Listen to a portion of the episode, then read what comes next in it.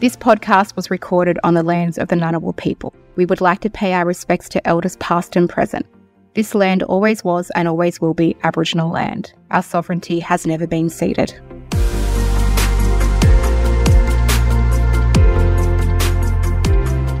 Welcome to Reconciliation Roadmap, the podcast where we navigate the path to building better businesses through reconciliation. I'm your host, Holly Furling. And I'm Dixie Crawford, a proud Barkindji woman living on Ngunnawal country. I am your guide to developing and implementing reconciliation action plans. With years of experience as a RAP consultant, I'll bring you the insights and perspectives that really do matter.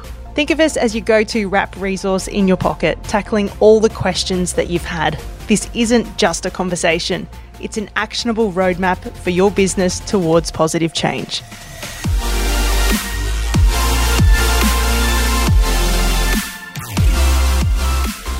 Alrighty, Dixie, let's talk about roles and responsibilities. And I guess just like a business or an organization that has roles and responsibilities, I mean, you've got your managers and depends what industry you're in as to, to what other roles fit in there. Those same roles and responsibilities need to be applied when it comes to a RAP. So, can you tell us why it's important when implementing your RAP that you have those defined from the get go? Yes. Well, if you do not know what you're doing or why you're doing something or how to do how to do something, my friend, you are just throwing shit on the wall and hoping that it sticks. That's the first problem that you're going to experience and face, right? And I have to be very straight up and honest with you about it because once again, the resourcing, understanding the purpose and relevance of the RAP in the business, the third most critical point to actually undermining or undoing your potential and your impact of your RAP is actually not defining your roles and responsibilities around who is doing what and how it is that they go about doing the piece of work. So it's important that you allocate the roles and responsibilities and you individually don't bite off way more than what you can chew because that's the first thing, right? Is that if you put the role and the responsibility of implementing the entire RAP onto one person, that person is going to get burnout. They're going to be resentful. They're not going to have the greatest impact in terms of achieving the deliverables and they're going to be chasing their tail because it is a lot of work, right? So on, in the average, RAP framework, let's say reflect, for example, I think there's up to 34 deliverables, right? There's 13 action items and in that there's about 34 deliverables. So if you have one person doing that on top of their workload, and this is addition, additional work, it's problematic for them. So you need to make sure that you have defined roles and responsibilities and you also need to make sure that if you well the, the problem will, with this will be is that if you don't have defined roles and responsibilities you will not have consistency in your approaches your actions and your outcomes right? So people can either consistently pass the buck because they'll say not my circus not my monkey right so I don't need to do to deal with this, or it's outside of my wheelhouse, or it's outside of scope of what our core business of our team is or our unit. So there's got to be shared responsibility, and there's also got to be a shared role that people have in terms of the implementation. The other challenge that I think is really important that leaders must be prepared to engage in is that there needs to be at least two to three leaders that are all singing from the same song sheet, right? About the importance of the RAP, the organization's commitments and the expectation of engagement from staff and the rest of the business. If there are not people, rather than the per- one person, but if there are not people leading at the top and talking about or demonstrating the importance of the implementation of the RAP, again, the visibility and the genuine focus of the RAP will get lost in the in the day to day business of the, of the organization.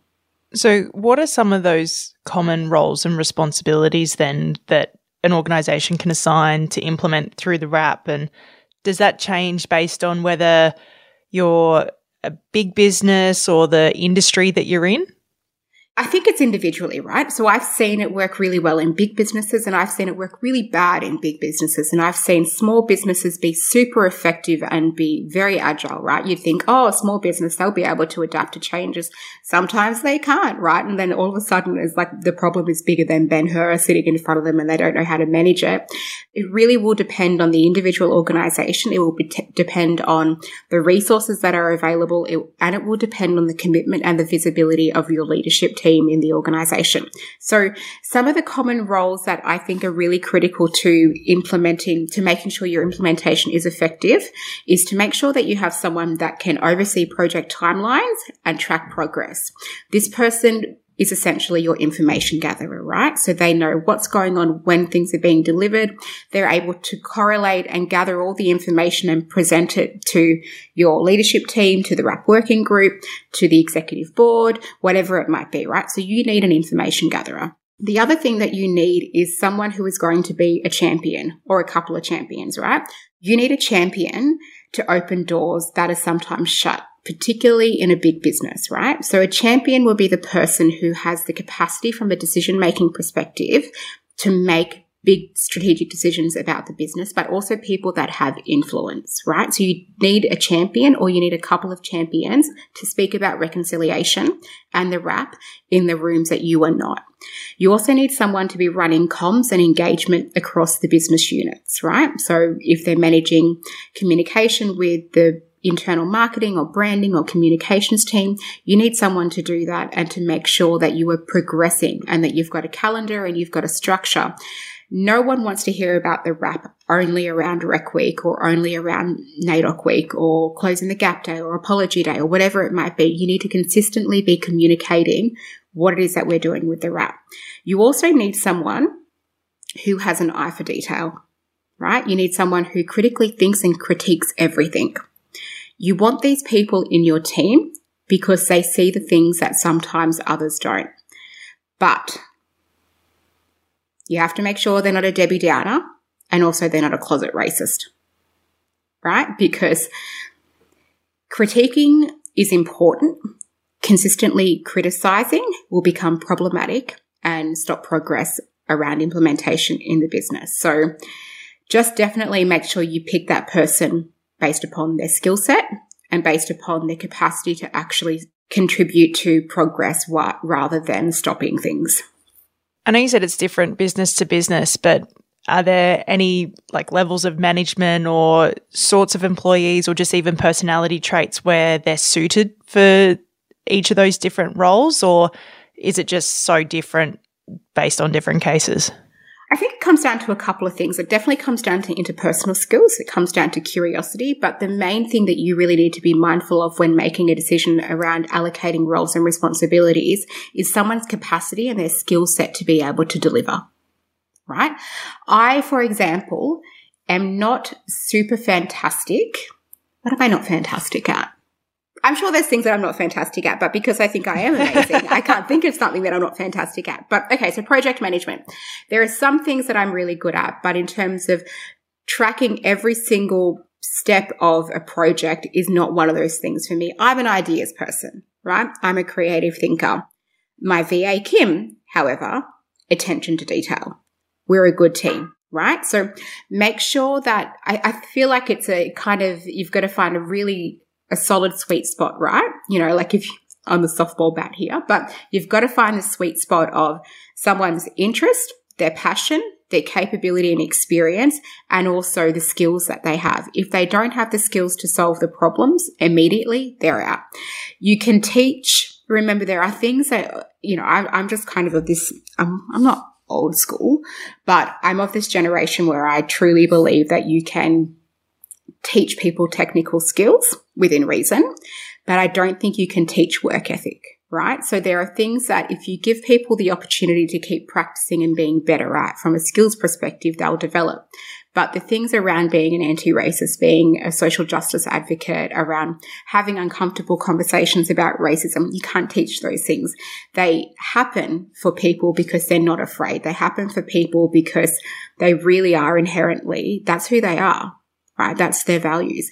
And you can start to learn those things, but it's important that you, um, and you can practice those things, but it is important that you find an alignment between values and skills to have when you're allocating the responsibilities and the roles within the business. So, how can organisations ensure that Indigenous voices and perspectives are integrated through some of those roles and the frameworks and making sure that that collaboration is actually being, I guess, fostered in a really genuine manner and, and with respect as well. It is really important because there are so many organizations that have RAPs And this is the reality of it that people need to be aware of is that we can pick and choose who it is that we work with, just like you can pick and choose which RAP consultants you work with or community controlled organizations uh, that you contribute, you know, that you have a relationship with or that you donate to. There is choice and there is autonomy out here. In terms of making sure that you have the perspectives embedded in your uh, roles, you know, in the implementation of the RAP is that once again, you've got to consistently build the relationships and have multiple touch points where you are consistently turning up to communities so communities know who you are, they like the way that you go about your business, and they like you enough to trust you to build that relationship. It's really important. So engagement, relationship building, and respect is critical. The second point is to invite First Nations people to be a part of your internal and your external working group. It's important that you do have voices and that you have internal and external voices, right? So the people internally, they, they understand your business. They understand the challenges. They understand the opportunities. External people in the business will also, um, and sometimes to be honest, it's a bit tricky being the only being one out, right? Being the only black fella in the business and having an opinion about reconciliation and also whether or not the business is genuine. Because if we start to call some things out as black people in a business where we're one out, we become isolated and we become criticized and we have a really shitty time in our workplaces because we're asking the organization to come forward and be better. And sometimes businesses and leadership teams are not ready for the reality of what our lived experiences are in the workplace, right? And so becomes problematic for us and we won't necessarily tell the truth or be very honest around um, or even want to engage, right? Like in terms of telling the truth, I mean, you know, people might just completely disengage. Like rather than even having a conversation about the RAP, they just might tap out and say, I'm sorry, I've got too much on my plate or I'm not interested, or they may not even reply to your emails, right? And so one of the things that's really important is to recognize that no response is still a response around people's interest to do the work with us in, in, um, around the RAP. So, engage people internally and externally if you are engaging people for advice externally, you must remunerate people for this. So in terms of building the business cases and creating, creating budgets, you have to be prepared to create budgets and to remunerate people for their cultural and intellectual property when it comes to helping you implement the RAP. Hey there, just quickly interrupting the podcast. It's Dixie here. I just wanted to let you know that on the 5th of December of 2023, I am running a RAP Leaders Masterclass. Now, the RAP Leaders Masterclass is for any leader within an organization who is responsible for the development and the implementation of the Reconciliation Action Plan. Now, as an experienced RAP consultant, I can tell you that what you might be experiencing right now in terms of barriers, in terms of your mindset, in terms of the challenges that you have in immobilizing leadership within the business, you're not alone. These are things that people experience all the time in their organization. And this is why I have developed the RAP Leaders Masterclass. I want to help you define your purpose and your vision and also discuss with you how it is that you make your values visible within the business in order to have greater influence, be more effective, and to gain more engagement within your organization around the purpose, the potential, and the impact of the RAP. We're going to be looking at performance metrics, we're going to be looking at project management, we're going to be looking at effective communication, and we're going to be looking at how it is that you effectively implement the RAP with practical strategies and skills. So if you're interested in this masterclass, please let me know. It is online. There's details in the show notes, and I would love to see you there. But what I want to do is support you to be the most effective and impactful leader that you possibly can. So, we're looking at leadership skills, we're looking at practical action, we're looking at building a network for you with other like minded leaders within the RAP network. We're also looking at how it is that you create a framework for evaluating and measuring the success and the impact of your RAP implementation. So, there's a lot there, but if you would like to be involved, please let me know. Information is in the show notes, and I would love to see you there. Let's get back to the podcast. I know that you said it towards the start of this episode around the different roles, and um, being a communicator was one of them. How could an organization go about communicating these roles and responsibilities in a really effective manner when they are trying to implement the RAP to make sure that everyone is on the same page? Because again, like it, it doesn't matter what we're talking about. I feel like communication or a breakdown of communication is the thing that is the easiest to control, but it's the most common thing when it comes to reasons why things don't succeed or things just take longer. Mm, yeah, it's, I think, don't leave anything to assumption, right? I don't know, what's that old saying, Holly? You know, where they, um, you know, ask, don't assume. Yeah, but there's something else like, um, assume makes an ass out of you would something like that. Oh yes, yeah, yeah, yeah, yeah, yeah. What yeah. is that? Oh, That's it. It is. Yeah, she makes an ass out of you and me. Yeah. Oh yeah. Okay. Cool. I got it. Great. Love that for me. Um. So don't assume that people know what you're doing or why it is that you're doing something or that they get it right because sometimes people have everyone has a particular bandwidth of information that they can retain and that they might be and that they might be able to repeat back to you if you're you know if it's a good day so be aware of that don't assume that people know what you're doing, how you're going about it, what they can expect, or the purpose of the RAP within the business. Do not make that assumption. So publicly share within the business who is doing what, what you can, what they can expect to see from you and from the leadership team, but also how people can get involved if they want to get involved. This is how you consistently communicate and you educate staff. Now, people will become educated and informed in a lot of different ways. And we've already touched this touched on this in a couple of other episodes, but also in some of my content on LinkedIn, I've shared there are different ways that people learn and understand about reconciliation, about First Nations cultures and histories and lived um, experiences and perspectives. So people listen to podcasts, they read books, they go to community events, they will attend lunch and learns, they will go to a museum. There are a lot of different things that people will do to learn. So make sure that when you are consistently communicate, make, well, one, that definitely that's the point there is to consistently be communicating communicating, right? Whether it be verbal or written on the progress of what needs to be done in the business, but make sure you are consistently creating opportunities for people to be engaged in the work. And I think finally, in terms of being able to educate staff on who is doing what and why from a roles and responsibility perspective is that you need to make sure that you are recruiting and that you are sharing with people why someone is involved in this particular piece of work, right? So ensure the people that you're engaging have an understanding um, of their skill set and the value that they provide to the project. And make sure that people have the time available to do the work and that people also have the confidence to lead on, lead on pieces of work and projects. Confidence is really critical in this space, if I'm to be honest, particularly as we are starting to, for some people, reconciliation work or working with First Nations communities is super unfamiliar to them, right? They become nervous about it. They become worried about doing the wrong thing, about saying the wrong thing, about offending someone. Normal behavior, normal feelings, normal thoughts. It's, it is what it is, right? So you need to be able to create opportunities for people to, to make sure that we're all on the same page. We need to be consistently communicating and creating opportunities for people to build experiences and to develop their confidence.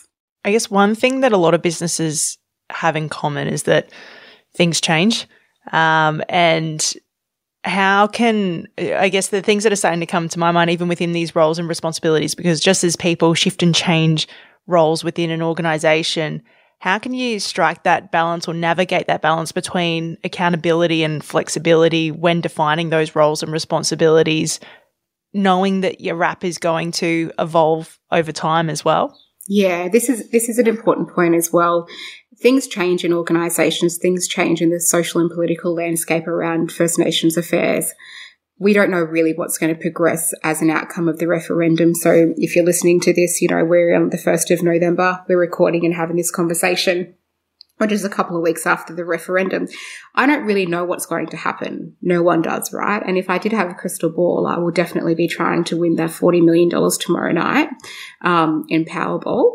But I don't know what's going to happen and no one knows what's going to happen. So accountability around our commitment is really critical around implementation, right? So I've said this before and I'll say it again. How you do one thing is how you do everything. If you say you can and will do something, it's important that you deliver on that. If the state of play changes, no worries. It is what it is, right? But you must assess the impact of the changes on the implementation. If you can't mitigate the risks or changes, change your strategies and your approaches, you must communicate that with your staff because if you don't communicate it to your staff, then your organization may start to develop a reputation or there may be an opinion that is formed about us being not genuine and that this RAP was just tokenistic, right? So things do change in organizations all the time. Again, it's normal, it's to be expected, but this is why you must have consistency and you must adhere to your governance structures around monitoring and, and the performance evaluation of the processes that are being made and the decisions that we, sorry, the decisions that we make and the action that we take around implementation of the deliverables. When it comes to uh, having someone having burnout, and I know you mentioned that earlier that that's a really common thing that occurs across RAPs is having someone taking complete ownership and then basically lives or dies based on how that person's going within the organization or whether they're still there. Is there a way to ensure that the longevity of a RAP through roles and responsibilities, making sure that, yeah, you've either got someone always lined up or that it's it's far more spread than just a few people? Yeah, it's it's critical that you don't burn people out. So there's a couple of things that I the first thing that I do want to say to you is if you are a non-indigenous person, actually it doesn't even matter if you're black or black or white. With the implementation of the RAP, it's really important that you get cultural supervision and advice and you have someone that you can go and have conversations with about how you navigate a particular subject matter, how you bring up a conversation, how you avoid a conversation, or how to be effective in this. And sometimes we just don't have the experience or we don't have the pathway, you know, neuro- neurologically there to say, okay, this is how we handle this, this situation because they're brand new situations for us. So having the advice and having a trusting relationship with, with someone that can give you that support is really important. So I do strongly encourage you as a RAP leader in your business to have access to someone who can coach you and mentor you around implementation because if you are one out and you're having difficult conversations that are sometimes emotionally trigger, triggering, if there's discrimination, if there's some awful things that are being said, you need an outlet and you need a support to help you, you know, manage that. But what I would say is share the responsibility across the organization, recognize where people's skill sets are, but also recognize what people are good at and what people are not good at. And it's not about necessarily having that conversation because sometimes people don't like being told what you think they're not necessarily deadly at. And that's okay because I'm one of those people. Don't tell me what I'm not good at. Just tell me all the things I'm amazing at. Um, but being able to support people with more and more resources will make sure that you have more more staff within your organization that one are aware of the RAP and the potential and the impact and the deliverables, but also we're building more and more champions within the business to actually do the work. So, uh, you know, an example that I um, that I had recently is that the way that this can be successful is is through this, right? So, I was working with um, a prospective client and I was talking to them about investing in a particular project that was going to cost $15,000, right? Which is related to the deliverables in the RAP. And I said, okay, this will cost you $15,000 to do this piece of work. It was the Supply Nation membership, right? So that's how much for the scale of this business, it was $15,000. Just also a quick FYI, the, re- the membership fees for Supply Nation is based upon your revenue. So this, this company's revenue was was relevant to the membership fee of $15,000. So when I'm having the earlier conversations with staff members and my main contact, they were like, no, nah, we'll just, we're going to leave that. We're not going to be able to have that, to do that yet. And then all of a sudden I get into the room with the decision maker, the big dog, right, in the business. And I explain what your options are around um, First Nations procurement and what's going to cost you. So when you work with me, I provide you a cost benefit analysis around what items will cost you money, what items won't cost you money, or how you strategically go about it. This is my job. This is my role and my responsibility is that I want to prepare you for implementation. And so we got into the room and we had the conversation and all of a sudden it went from absolutely not. This is not, you know, this is not happening. Then we get into the room and then it was just like, why haven't we done this? This is one of the things that's really important in terms of engaging consultants and being really clearly defined on who's doing what and how they're doing something because you need lots of different people in different positions that have different networks and different connection points and different decision making roles within the business to influence change. And if you have this on the one person, it's not just about being people being burnout. It's about there are consistently doors that need to be opened and you cannot put your hand on every single door. Sometimes you don't even know where those doors are. It's like Monster Inc. here. Like, which, which, what, what scary monster is going to come through the door, right?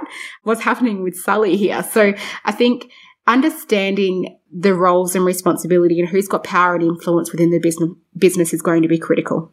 I think that was such a really amazing answer because I think you've summarized nicely that, yeah, the way that things change within an organization, but actually more so too, some of the success that you can have when some of those roles and responsibilities are leveraged effectively. And sometimes, like you said, you, you really don't know what door can open what. And that's what a RAP consultant like yourself can do and, and find within your business because there's always biases when you work within a, an organization. You you only know what you know or your your own perceived experiences as well. So um, I think Dixie, this is the perfect way to to wrap up this episode. I think you've highlighted just how critical some of these roles and responsibilities can be, but also too, it's not necessarily just sitting in the negatives of it. It's it's the positives as well as to how that these roles can actually elevate the implementation of your RAP. Yeah. And it's it's really I, I think I just wanna I just wanna leave with two points that I think are really important. When we're talking about roles and responsibilities responsibilities, we are talking about internal leadership, but also there's external leadership. And so as an external RAP consultant, and an advisor who sees different things within a business, what I will say to you is that I will see things and I will have answers for things that you don't know that you um, have problems to or that you will have a problem with, right? Because I work on RAPs every single day. This is my job. It's my core business. And it's important that you have an awareness that what your organization is currently experiencing you're not the first person to experience this. You're not the first organization and you won't be the last every problem that you are facing. Our, the RAP framework's been around for a very, very long time. And I hope it's around for a long time into the future. But what you're experiencing right now, you're not the only one. There's problem, you have the problem, same problem that someone's had a similar solution to right? So don't get caught up in being poor me. This is overwhelming. We can't do this. There are ways to solve these problems. And the other final thing I just want to say from a leadership perspective around your responsibility, you have to remember leaders lead from the front with this work. And once you've finally built this, the confidence and the skills of your workforce, then you lead from the back right? You create opportunities for your staff and you build their capacity to be confident and to be capable around being the champion and being the catalyst for change of reconciliation within the business. Amazing. I think you've summed that up very nicely and put it nice and simply. So thanks again, Dixie, and uh, we'll see you in the next episode. Thanks, Holly. Thank you for tuning in to Reconciliation Roadmap. If the insights shared today resonate with you in your business, remember I'm here to guide you further. Connect with me on LinkedIn or feel free to reach out to my business Ngannou so I can help you take your next steps towards a more inclusive and connected future. You can find me at ngannou.com.au or head to the show notes.